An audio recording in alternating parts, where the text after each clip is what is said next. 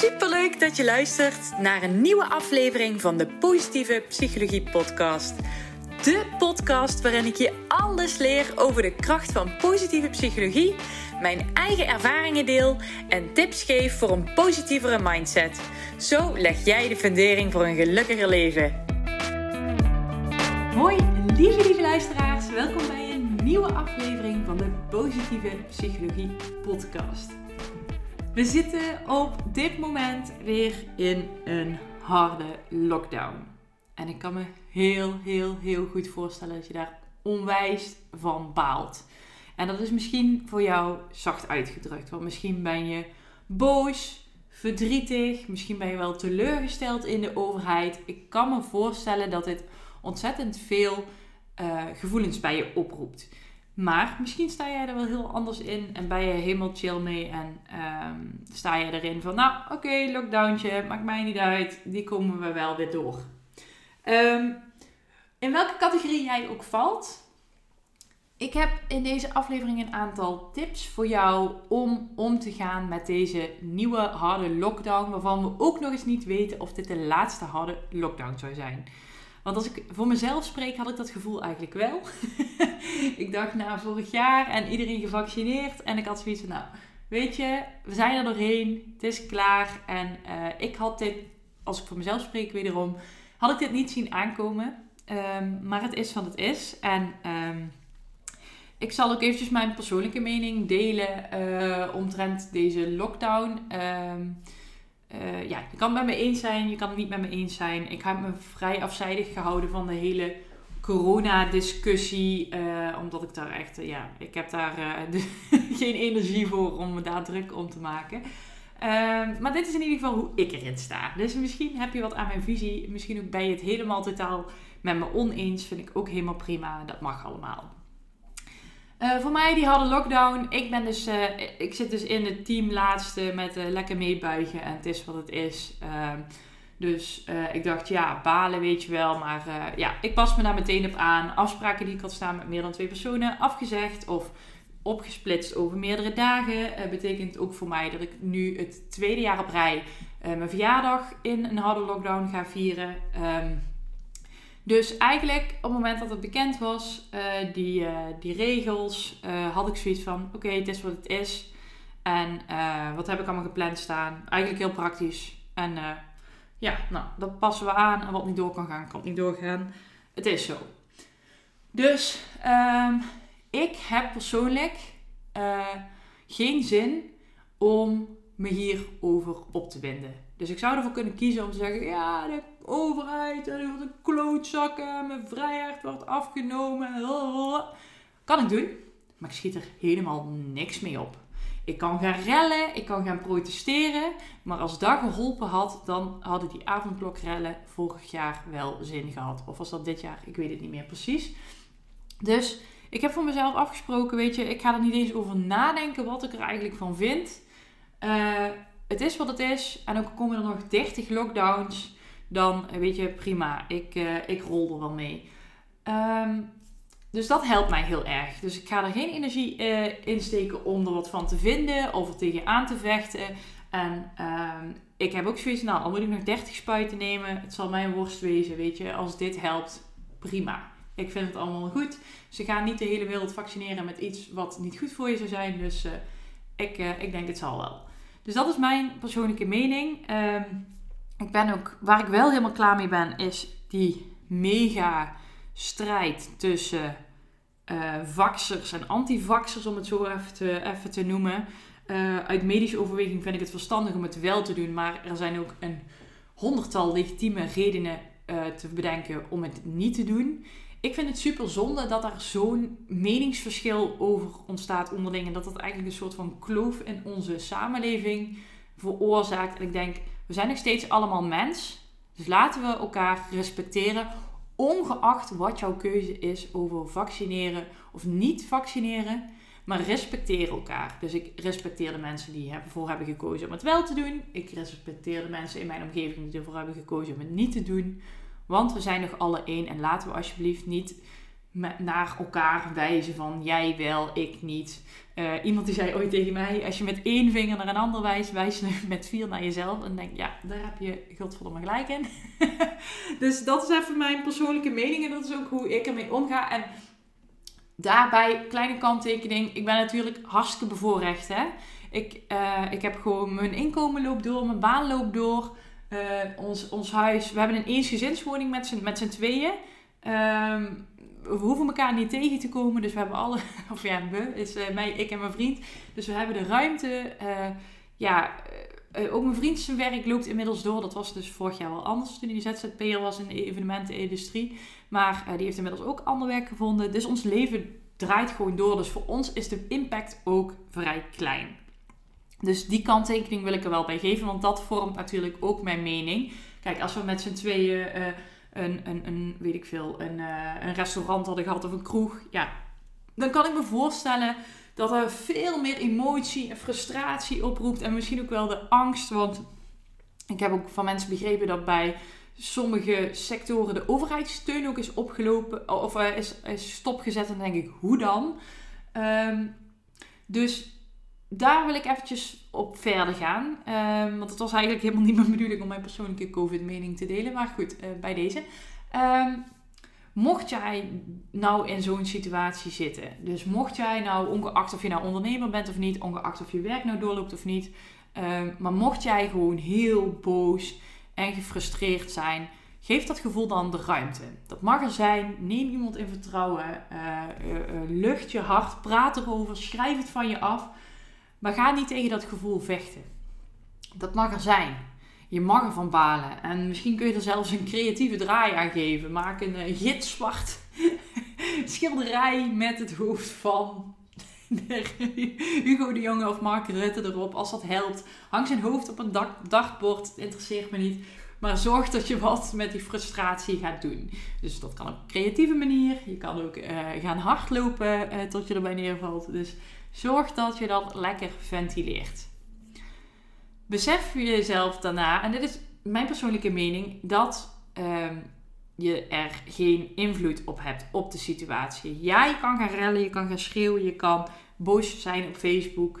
Um, maar het percentage dat dit, uh, dat dit, dit pakket aan maatregelen, noem maar even zo, dat dit steunt, is nog altijd groot. Dus ik denk, ja, wat schiet je daarmee op? Kijk, als je daar helemaal happy van wordt, lekker doen. Maar uh, is het jou die energie waard om er, er zoveel energie uh, in te steken om het aan te vechten? Ja, dus die, ja, uh, ik vind het lastig om, om het goed onder woorden te brengen wat ik bedoel. Dus hopelijk snap je wat ik wil zeggen. Dus ja, bedenk je hoeveel, hoeveel energie wil je erin uh, stoppen om het er niet mee eens te zijn en om, om er maar mee in gevecht te gaan.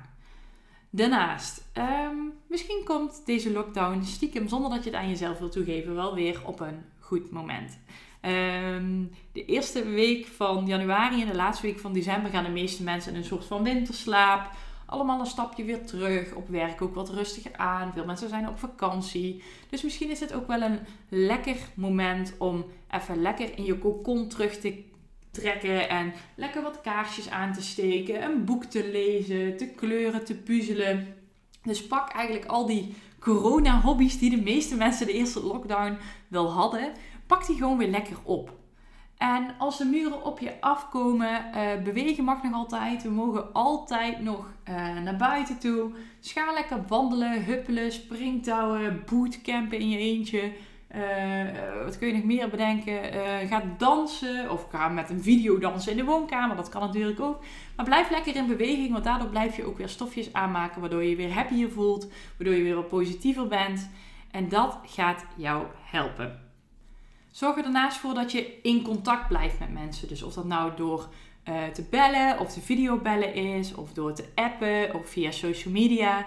Uh, zorg dat je je omringt met, met gelijkgestemden, met mensen die je begrijpen, die er voor je zijn, waarbij je je hart mag luchten en tegen wie je mag, mag schreeuwen dat je het allemaal maar helemaal kut vindt. Dat helpt ontzettend. Maar daarnaast wil ik je ook adviseren om je te omringen met mensen waarvan jij positieve energie krijgt. Dus die jou weer ervoor zorgen. Of ja, dat zijn de mensen die jou eigenlijk door deze lockdown heen trekken. Dus eigenlijk ja, waar je op kan steunen en die jou weer opvrolijken en opbeuren. En eigenlijk jouw dag gewoon weer een stukje fijner en wat mooier te maken. En loop je op dit moment nou echt helemaal vast, weet dan dat het oké is om hulp te vragen. Ik heb het wel vaker gezegd in mijn podcast, maar je kan via je huisarts kun je gewoon een gesprek aanvragen met, je PO, met de POH, praktijkondersteuner. Um, en die kan jou ook weer wat praktische tips en trucs geven om gewoon weer wat lekkerder in je vel te komen zitten. Of je, die, je, die kan je uiteindelijk weer doorverwijzen naar een psycholoog. Uh, uiteraard uh, coach ik ook mensen om wat positiever te denken. Dus uh, ja, mocht je echt omhoog zetten, weet dan dat, je, dat ik je ook graag daarmee help. Maar zoek iets waar jij je fijn bij voelt. En ja, weet dat het oké is om hulp te vragen. Want dit zijn gewoon lastige situaties. Het is onverwacht. Is telkens schakelen. Het kan morgen weer anders zijn. Dus ik kan me voorstellen dat je het gewoon op dit moment echt ontzettend zwaar hebt. En dat is helemaal oké. En het is ook ontzettend oké om daar gewoon hulp bij te zoeken als je er niet uitkomt. vind je uh, uh, de huisarts en dat allemaal, vind je dat die drempel veel te hoog?